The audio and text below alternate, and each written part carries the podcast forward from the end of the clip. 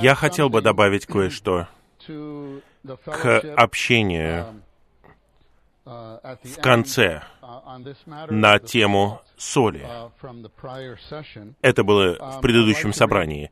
Я хотел бы прочитать еще немного, два кратких абзаца из того же самого сообщения. И я хотел бы порекомендовать вам, сестры, это из собрания сочинений Уитнеса Ли, 1968 год, первый том. Вы можете намного больше получить, если обратитесь туда. Раздел называется «Сестры должны приправлять, в кавычках, церковную жизнь, добавляя соль, в кавычках. Сестры должны приправлять церковную жизнь, добавляя соль. В-четвертых, функцию сестер в церкви можно сравнить с добавлением соли в пищу, для того, чтобы приправить ее и добавить вкус. Давайте проиллюстрируем эту функцию следующим образом. В семье отец, возможно, наставляет детей об их поведении. Однако отец может быть грубым и не точно передает наставления детям. Поэтому после наставления отца мать может прийти и восполнить нужду. Она понимает, что муж был невнимательным, но она не должна говорить детям о недостатках отца. Если она будет это делать, она разрушит ситуацию. Если она мудрая, она подтвердит то, что сказал отец. Но она добавит кое-что для того, чтобы восполнить недостаток отца. Такое наставление будет эффективным. Если только мать наставляет детей в отношении их поведения, ее наставления тоже не будут хорошими по сравнению с тем, что отец и мать дают наставления. В церковной жизни братья, мы признаем, иногда грубые, невнимательные, когда принимают решения. Часто сестры должны добавить что-то, чтобы восполнить нужду братьев. То, что сестры добавляют, можно сравнить с солью, которая добавляется для улучшения вкуса пищи. После того, как соль была добавлена, вкус правильный. Сестры должны добавлять соль к тому, что братья делают и говорят в церкви. Если сестры будут добавлять правильное количество соли к тому, что братья говорят, тогда в церкви все будет чудесно. В противном случае она будет бедной и безвкусной. Аминь.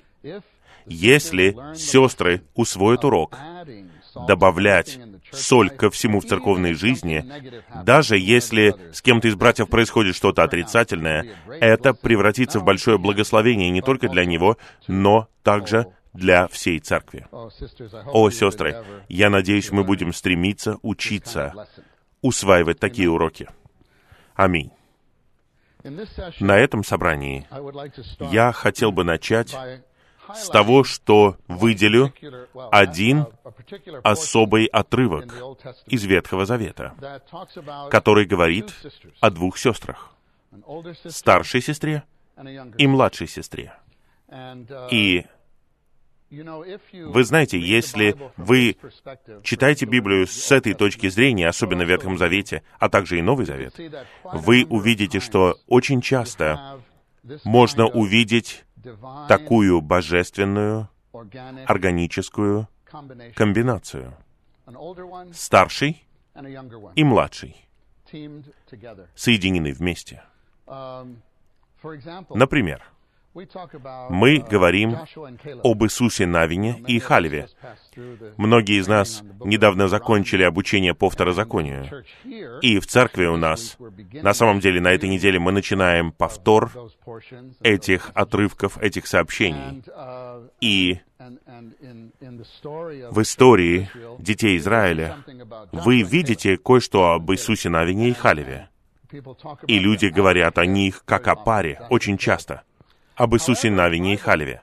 Однако в Библии, в книгах Паралипоменон, взаимоотношения Иисуса Навина и Моисея намного важнее, чем с Халевом. И даже из 17 главы Исхода вы видите связь между Моисеем и Иисусом Навином и приготовление молодого поколения. На протяжении Библии вы видите такие ситуации, например, Давид и Самуил. Давид и Самуил. Илия и Елисей. Но это относится не только к братьям, но также и к сестрам. Есть Наиминь и Руфь. Наиминь и Руфь. Что касается Эсфирия, на самом деле там не две сестры, а дядя со своей племянницей, но два поколения вместе. Но я хотел бы выделить кратко Девору. Девору в книге Судей.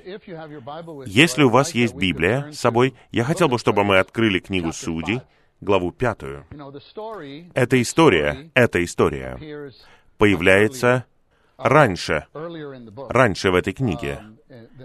На самом деле, пятая глава книги Судей — это песня Деворы и Варака.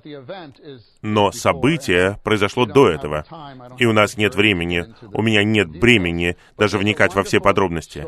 Но мы знаем, это чудесная история. И эта история соединяет вместе этих двух женщин. Девора, о которой мы знаем побольше. И на самом деле у нас много Девор среди нас. Люди называют своих дочерей Девора. Это хорошее имя. Но есть другая. Яиль. Я встречал только одну в Господнем восстановлении. По крайней мере, есть только одна. Яиль это младшая сестра. И история такова. Израиль оказался в осаде, и им нужно спасение, и нет надлежащего брата, нет вождя. Поэтому они идут к Деворе. Наверняка она занимала какое-то положение среди детей Израиля. И эта сестра, эта сестра, она является выдающейся. И она прекрасная. И поэтому она говорит, что она пойдет и будет вождем в сражении за Божьих людей. Но только если еще один человек, варак, пойдет с ней. Итак, это сестра, у которой была способность, у нее была возможность, у нее была мудрость, у нее было много надлежащих добродетелей. Но она знала духовный принцип, и она знала надлежащее положение женщины согласно Божьему предписанию и управлению. Поэтому она ничего не хотела делать без надлежащего покрытия. Поэтому она настояла, чтобы Варак пошел с ней. На самом деле Варак сделал очень мало. Но она настояла на том, чтобы он пошел. В конце, когда они идут сражаться, они сражаются против этого человека Сесары. И в конце по Господнему устроению, и вы увидите в пятой главе Судей, небеса сражались. Это было что-то божественное. Это было не от Деворы и не от Варака. Но этот Сесара в итоге оказался в шатре дома у этой молодой сестры, которая с готовностью предлагает ему гостеприимство. Можете себе представить, предоставив ему гостеприимство, она победила врага. Это очень интересная история. Я, правда, не уверен, что это хорошая история для чтения детям перед сном. Может быть, если вы хотите рассказать ее своим детям, вам нужно рассказать ее пораньше, днем, не вечером. Она поняла, кто он, и она также очень мудрая, очень мудрая. И в песне Деворы там говорится, он попросил воды, и она дала ему молоко. Она оказала ему надлежащее гостеприимство, и он заснул, и он вождь, и он убегает от израильтян, которые нападали на него. Израиль теперь нападает, и они твердо стоят, и он терпит поражение, убегает, и он теперь уже беженец. он пытается что-то найти, она успокаивает его, он засыпает, и когда он засыпает, она берет кол от шатра и раз, и убивает его. Итак, ха-ха. Как я сказал, это не та история, которую нужно читать детям перед сном.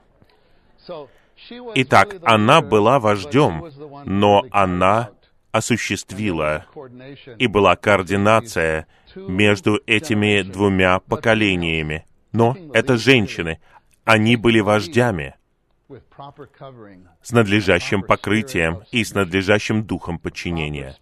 Надлежащий дух подчинения. Эти две женщины удивительны. Они прекрасны. Из этой истории можно извлечь еще многое, но я хотел бы обратить ваше внимание на пять стихов песни Деворы. И мы попросили сестер вывести их сюда. Давайте прочитаем их. Давайте я скажу, что это за стихи. Для вас это книга Судей. Если вы хотите прочитать их позже, глава 5, и мы прочитаем стихи 9, по-моему, 15, 16 и 20 и 31. Хорошо, спасибо. Давайте начнем. Стих. Начинаем. Стих 9. Давайте. «Мое сердце с начальниками Израиля, которые добровольно принесли себя среди народа. Благословите Иегову». Секунду, секунду, подождите. Подождите, подождите. Мы будем читать по одному стиху. Это песня Деворы. И это дает вам взгляд на ее дух, на ее сердце, на ее чувства, в то время, как развивается эта история. И что она говорит? «Мое сердце с начальниками Израиля». Вы видите надлежащий дух, надлежащее положение. Она стоит, стоит со слабыми братьями, стоит со слабым руководством. Именно из-за их недостатка она должна была прийти. Но она не говорит «благодарение Богу за то, что теперь здесь я». Ее положение не такое. Ее сердце не возвышается. Ее сердце с начальниками Израиля. Ее сердце с вождями Божьего народа. Теми, кто добровольно принес себя. Она знает, что есть надлежащее посвящение. И, возможно, это приводит ее в обновленное посвящение. Сестры, чтобы быть надлежащими, нам нужно надлежащее посвящение. И нам нужно стоять с теми, кто руководит, и молиться, и чтить их посвящение. Стихи 15 и 16, можем прочитать их вместе. «И князья в Иссахаре были с Деворой, и Иссахар был верен Вараку. В долину он был послан вслед за ним — среди отделений Рувима были великие решения в сердце. Почему ты сидел между овечьими загонами, слушая звуки свирелей, зовущих стада? В отделениях Рувима были великие исследования сердца. Две фразы в конце этих двух стихов – мне кажется, они очень хорошо известны среди нас сейчас, особенно за последние 20 лет или около того. Мы используем их для того, чтобы воодушевлять посвящение, великие решения в сердце, великие исследования сердца. Вы осознавали? Вас это впечатляло, то, что это сказано сестрой. Сестрой с целью укрепить Божьих людей для сражения за Божьи интересы. Для этого должны быть великие решения в сердце. Для этого должны быть великие исследования сердца. Сестры, иногда из-за того, что мы уделяем много внимания деталям, как я говорил, мы признаем, особенно в женщинах, есть большое внимание к деталям. И точно так же, как мы видим в Марфе в Новом Завете, в Марфе, где Господь там мы говорили о том, что Мария вылила приношение. Мы читаем в Евангелии от Иоанна. И в Евангелии от Иоанна Марфа, о ней говорится, что она служит. Но когда мы обращаемся к Евангелию от Луки, мы видим, что на самом деле происходило. И мы читаем, что Марфа, там говорится, она хлопотала, много служа. И потом она жаловалась Господу. Она сказала, «Тебе что, все равно? Видишь? Мария просто тут. Ты должен сказать ей, чтобы она помогла мне». И в восстановительном переводе Нового Завета там есть эта фраза. «Она хлопотала» много служа, хлопотала. Вот эта фраза. Но это слово, это слово, вот это хлопотать, это слово на греческом языке буквально означает быть увлекаемым в разные стороны одновременно. Ваша жизнь такая? Это описывает вашу жизнь? Даже если вы сидите дома, как мама, это единственное, что вы делаете. У вас дети, они становятся постарше, расписание, занятия после школы, у этого пианино, у этого контрольное, у этого проект. Мне нужно ехать в библиотеку. А если вы работающая мама, вот вы занимаетесь домашней работой, но в то время, когда вы с ребенком, вас тянет к своей работе, а когда вы на работе, вас тянет к своему ребенку. О, сестры, мы понимаем, мы понимаем это. А потом мы говорим вам, что будет конференция, и вам нужно координироваться в отношении детских собраний. И потом мы говорим вам, вот еще одна конференция через неделю. И еще одна. Это наша церковная жизнь. Иногда такие вещи помешают вам иметь великие решения в сердце и великие исследования сердца. Потому что вы в этот момент, и вы должны в какой-то степени заботиться о ситуации. Но, сестры, я надеюсь, я надеюсь, что благодаря посвящению в стихе 9, добровольному приношению, добровольному приношению Господу, в вашем сердце вы сможете поддерживать великие решения в сердце и понимать, я здесь ради более высокой цели, не только для этого. Я делаю это, я должна это делать. Мы не можем, ни отцы, ни матери, не могут пренебрегать своими человеческими обязанностями. Но в то время, как я это делаю, я знаю, я на земле ради чего-то другого. Я воспитываю этого ребенка для этого. Этот ребенок для этого. Я уже говорил об этом раньше. Это свидетельство.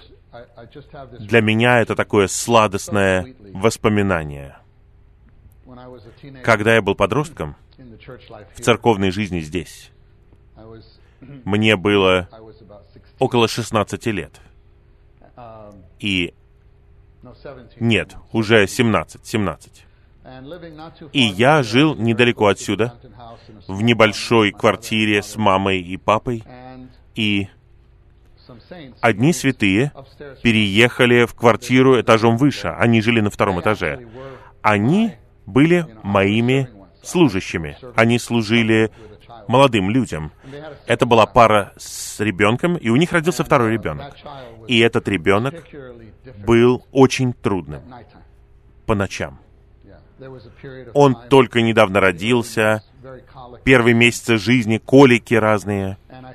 И я помню, я слышал ее. Не ребенка. Это был мальчик. Я имею в виду, я слышал маму, которая была одной из моих вторых мам. Я вспоминаю, как я слушал ее. Она в отчаянии была перед Господом.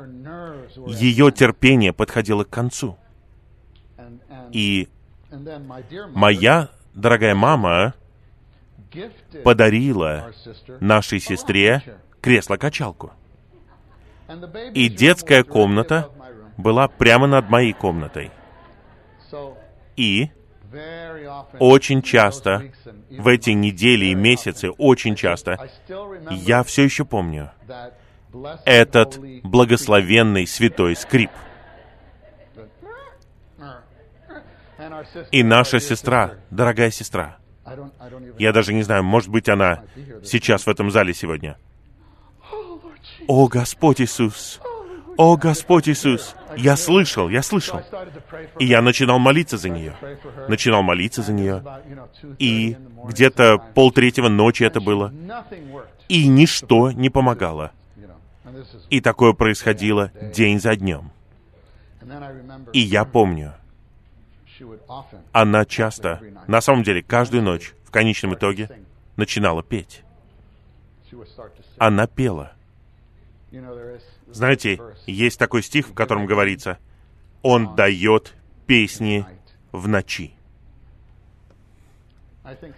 Я думаю, сестры получают больше песен ночи, чем братья. Поэтому она просто пела ему. И я не помню, засыпал ли он, потому что я первым засыпал под ее пение. Ночь за ночью. Несколько раз, несколько раз. Эта сестра, эта сестра, я знал, что эта семья, их шатер был обращен к Скинии. Вы понимаете, что я имею в виду? Их шатер был обращен к Скинии, потому что она была моей служащей, и она определенно не делала сообщений. Иногда во время групповых собраний она осмеливалась встать и сказать что-то. Уверяю вас, я внимательно слушал ее, потому что я знал, это что-то действительное. Все, что она говорит, действительное. И из-за их пасторства я все еще здесь. И я знаю, я знаю, что она проходила не только через это, но и позднее, через более глубокие испытания. Это не поколебало великих решений в сердце, в этой семье, в моих духовных родителях.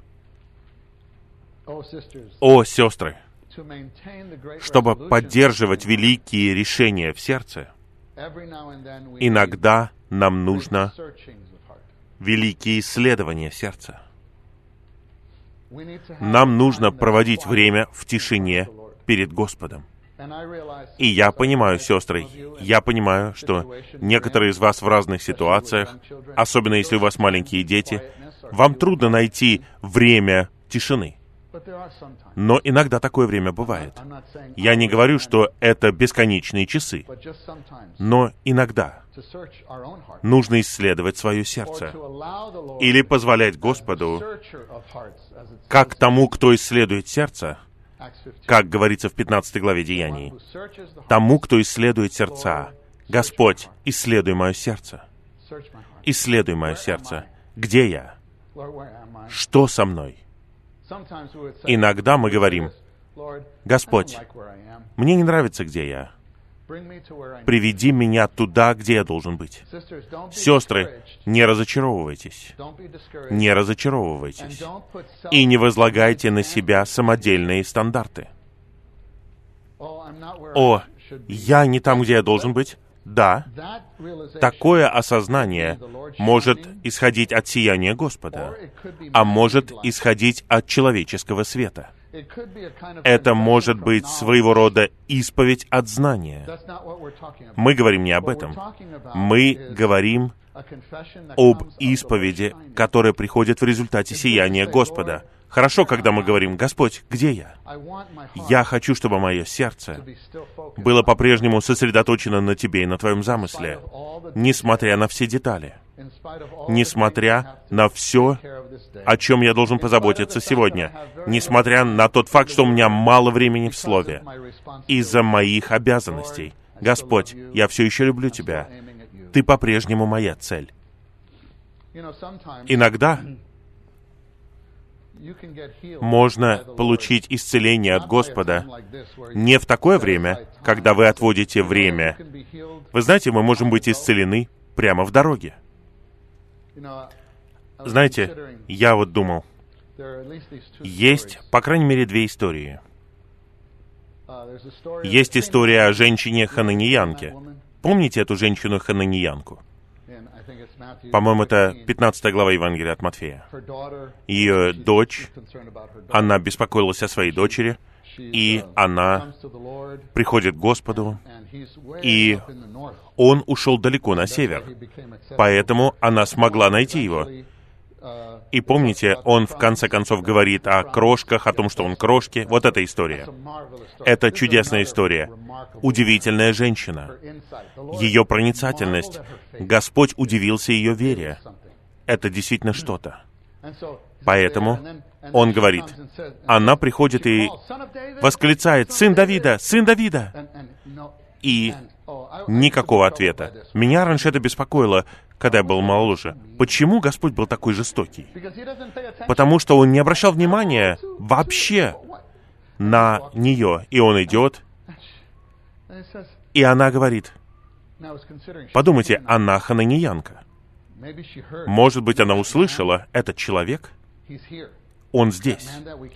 Мы слышим слухи об этом человеке, о том, что он исцеляет людей. Он пришел в наши земли.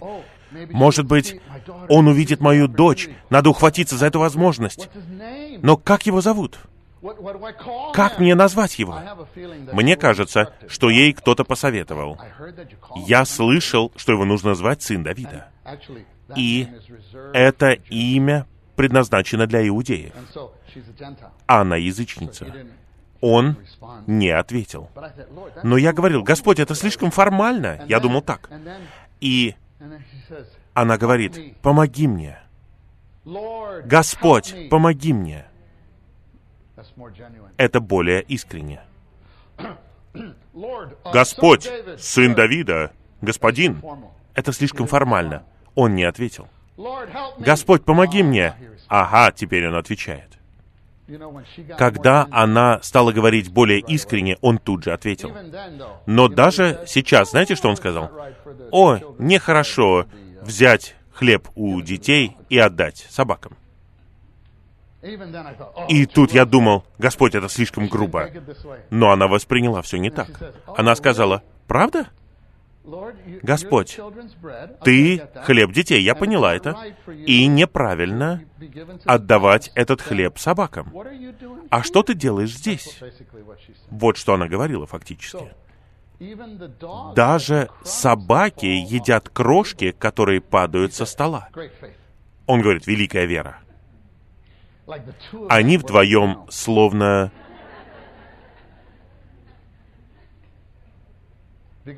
Потому что он сказал, ты понимаешь, что ты языческая собака? Она говорит, аминь. Я маленькая собачка. Но знаешь, ты маленькая крошка. И он сказал аминь.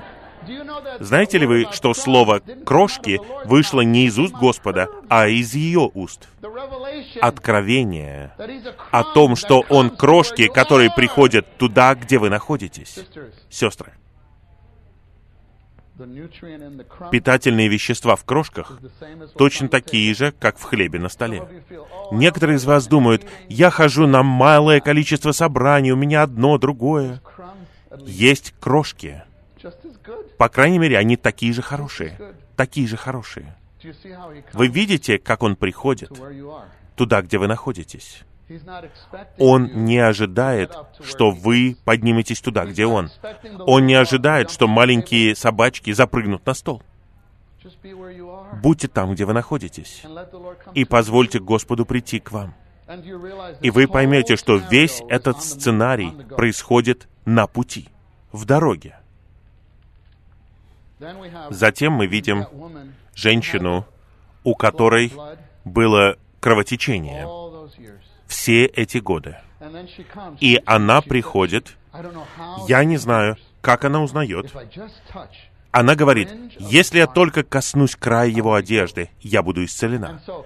Если вы прочитаете эту историю в разных повествованиях в Евангелиях, вы поймете, что Господа теснили, потому что в конечном итоге она подходит и касается края его одежды. Я не знаю, как ей это удалось. Она коснулась, и начала уходить. И он остановился. И просто представьте, все люди вокруг него остановились. Знаете, как в метро в Нью-Йорке? Да. И все там спрессованы вместе. И он говорит, кто коснулся меня? И Петр говорит, ну, там не говорится, что он говорит «ну», но вы можете почувствовать это. Господь, ну, Тут много людей вокруг, и многие люди давят на тебя, и многие люди касаются тебя. Он говорит «нет». Он говорит «нет». Кто-то коснулся меня. Это было не давление толпы. Это было прикосновение веры. Потому что он знал, что сила вышла из него.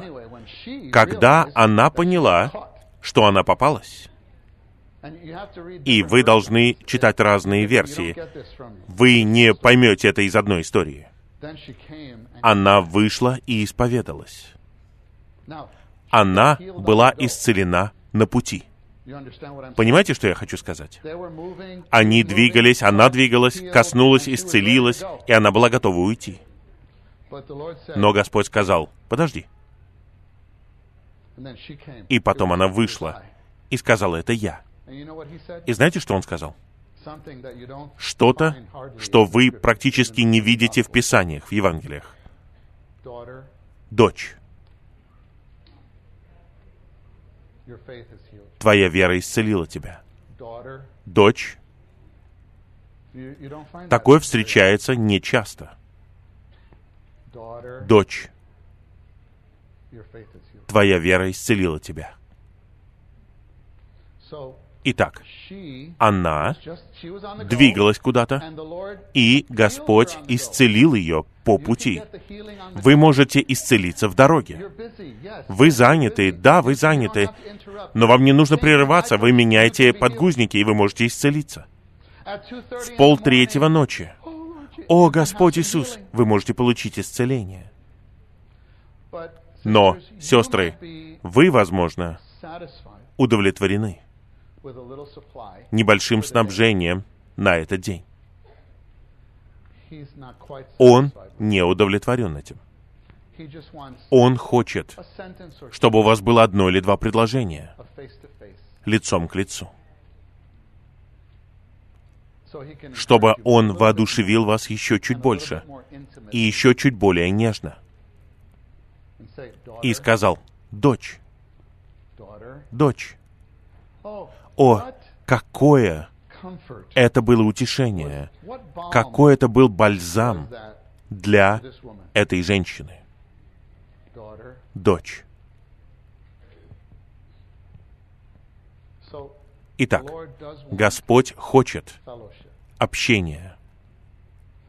Общения. Не просто быть лекарством в нашей ситуации — Сестры, я хочу воодушевить вас сейчас снова, учитывая ваши обязанности в течение вашего дня, ваше расписание, все равно отводите немного времени для того, чтобы впитывать его. Даже если это две минуты. Я читал сообщение на этой неделе. Брат Ли говорит с сестрами. И он говорит следующее. Сестры, даже три минуты. Откройте Библию и почитайте. Прочитайте стих и молитвенно прочитайте его. Если ваши обязанности не позволяют вам этого, просто произнесите стих по памяти и просто молитвенно прочитайте этот стих. Иногда, сестры, мне кажется, вы чувствуете, у меня нету книжки утреннего оживления, у меня нету моих записей, у меня нет листочка, нету стиха. Вам не нужно искать. Пока вы начнете искать, время уже кончится. Ваше окно из 45 секунд, из двух минут закрылось. Вот поэтому хорошо, когда вы молодые, заучивать Слово наизусть. Заучивайте Слово, знайте Слово. И сохраняйте эту привычку, читайте. Читайте Библию. Вы говорите, я ничего не помню. Не волнуйтесь, просто читайте Слово. Когда оно вам нужно будет, Святой Дух, который назван в Евангелии от Иоанна в 14 главе напоминающим Духом, Он даст вам что-то. Он даст вам что-то. Я знаю, в моей жизни так и происходит.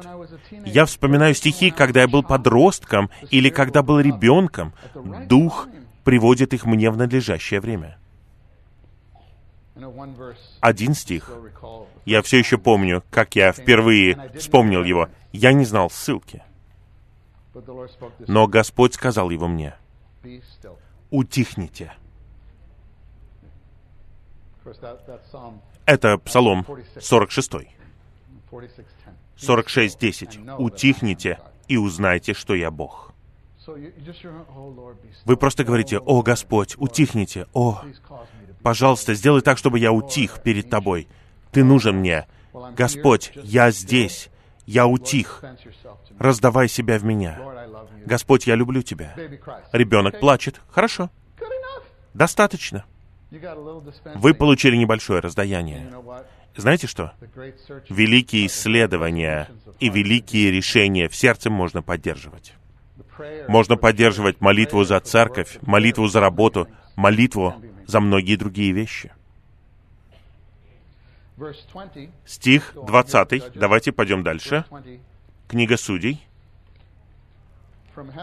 С неба сражались звезды со своих путей сражались с Сесарой. Она поняла, Девора поняла. Дело не в том, что я сделала, и не я сражалась, звезды сражались, небеса сражались. Сестры, главное не что делаете вы, а ваше взаимодействие с небесами. Позвольте Господу сделать что-то за вас. И полагайтесь на свою молитву. Господь отвечает на молитву сестер. Стих 31 да погибнут так все твои враги и Иегова, а любящие его да будут как солнце, когда оно восходит в своем могуществе, и земля покоилась сорок лет. Любящие его да будут как солнце. Здесь есть небольшой секрет. Небольшой секрет, который подкрепляет все это. А именно быть как солнце. Восходить каждое утро, иметь новый рассвет каждый день, иметь время с Ним, иметь время с Ним, надлежащее время перед Ним, и позволять Ему обновлять наше сердце.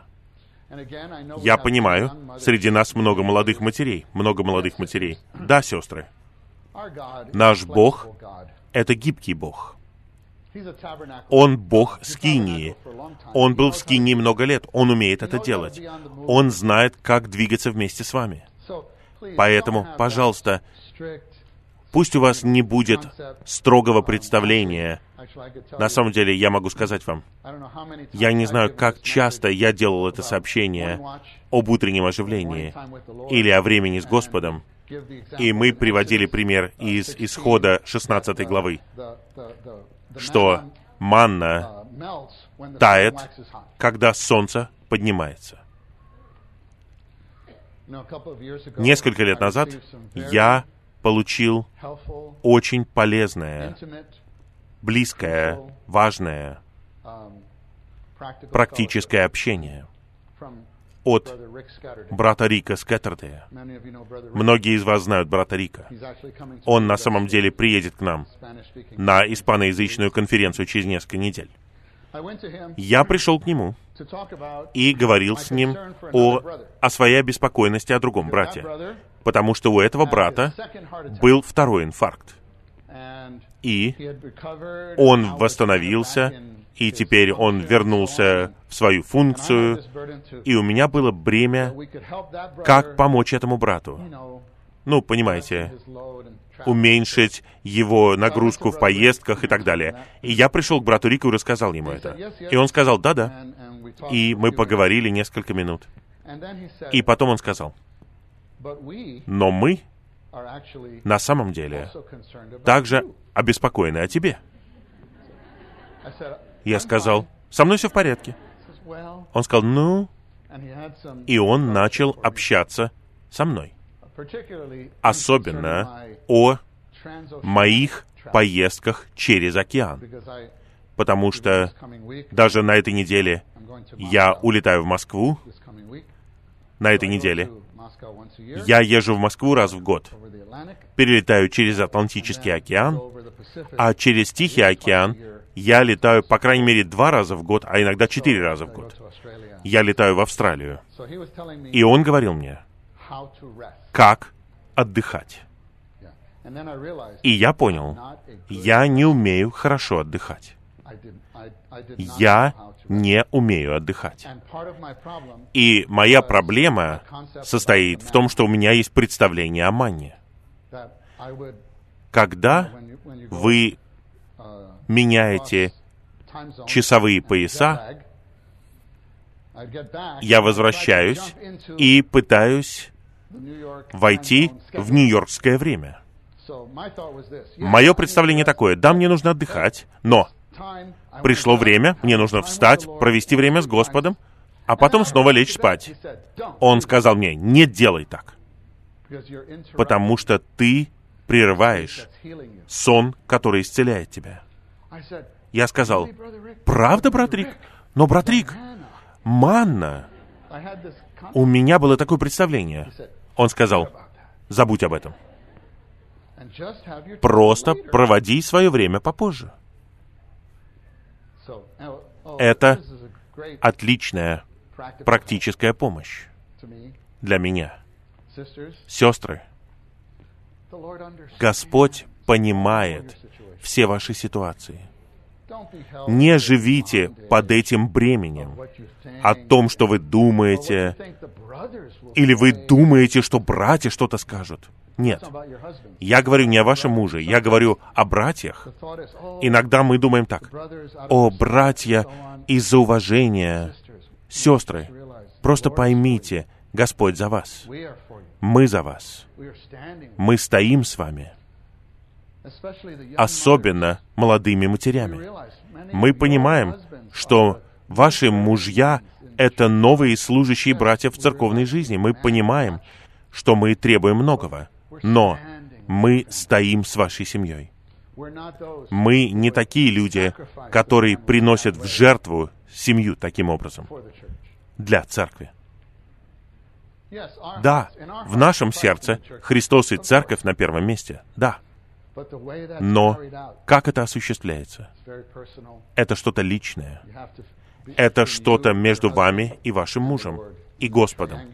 Это настоящий треугольник.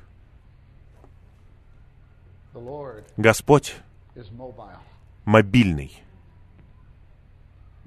Господь может удовлетворить ваши нужды по пути. Но я все равно говорю, иногда вам нужно останавливаться. Вам нужно остановиться и утихнуть. Давайте вернемся к книге пророка Исаи 30.15. Это первый стих.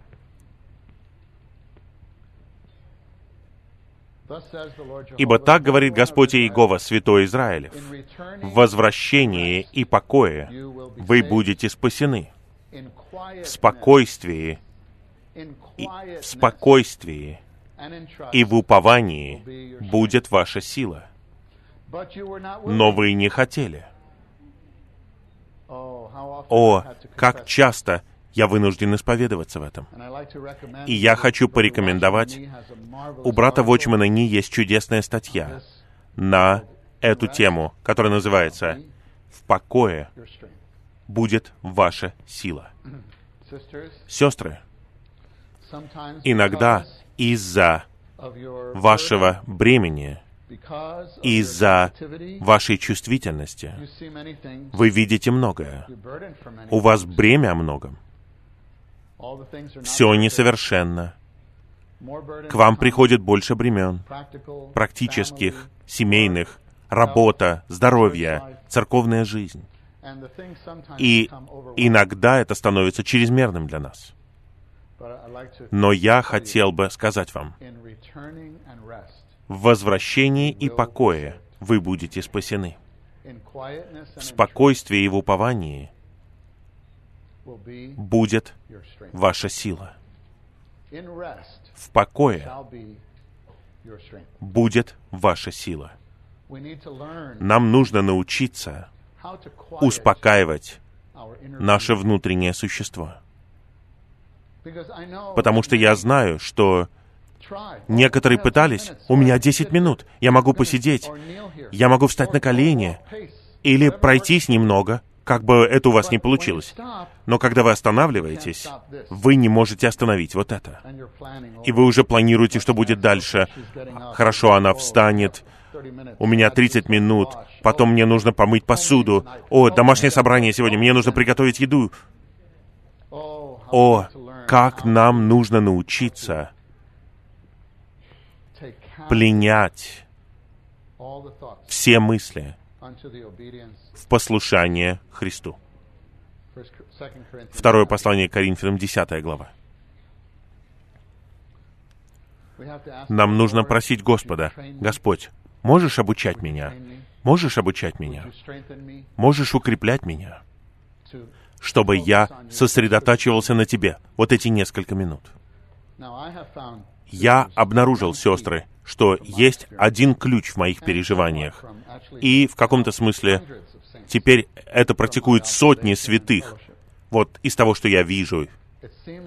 Такое впечатление, что для того, чтобы Господь смог обрести почву в нас и обучить нас в этом смысле, нам нужно однажды провести побольше времени. Может быть, 30 минут. Для того, чтобы что? Разгрузить многие вещи перед Господом. Выдохнуть что-то перед Господом. Потому что, возможно, есть вещи, которые накопились. Разочарование, уныние, неисполненные мечты,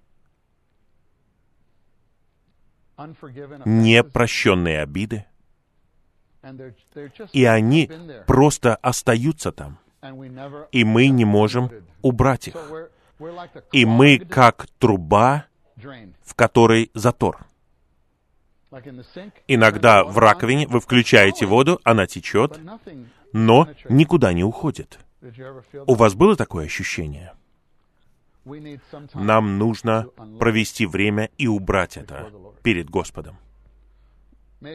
Возможно, если мы будем делать так один раз в месяц, это позволит нам быть исцеленными на пути в нашей ситуации. Поэтому я хотел бы закончить это собрание тем, что мы споем гимн. И я надеюсь, что когда мы будем петь, даже когда мы будем петь, вы сможете разгрузиться. И гимн, который я хотел бы вам предложить спеть, это 194 гимн, 194. И этот гимн показывает нам, он о дыхании. Но прежде всего не о вдыхании. В первом куплете автор — это брат Альберт Симпсон. Он говорит, «О Господь, научи меня вдыхать». А потом он говорит, «Научи мне изливать в Твое лоно всю мою жизнь, где я и грех». А затем, начиная со второго куплета, практически до конца, вы видите, что в каждом куплете, прежде всего, это выдыхание, а потом вдыхание — Иногда мы пытаемся вдохнуть, мы призываем Господа, молитвенно читаем, вдыхаем Господа, но это не так эффективно. Почему? Потому что у нас не было надлежащего времени для того, чтобы разгрузить свое внутреннее существо перед Господом. И если у нас затор, тогда у нас точно не будет великой решимости в сердце и великого исследования сердца. Я надеюсь, это слово воодушевит вас. Давайте споем. Гимн 194. Аминь.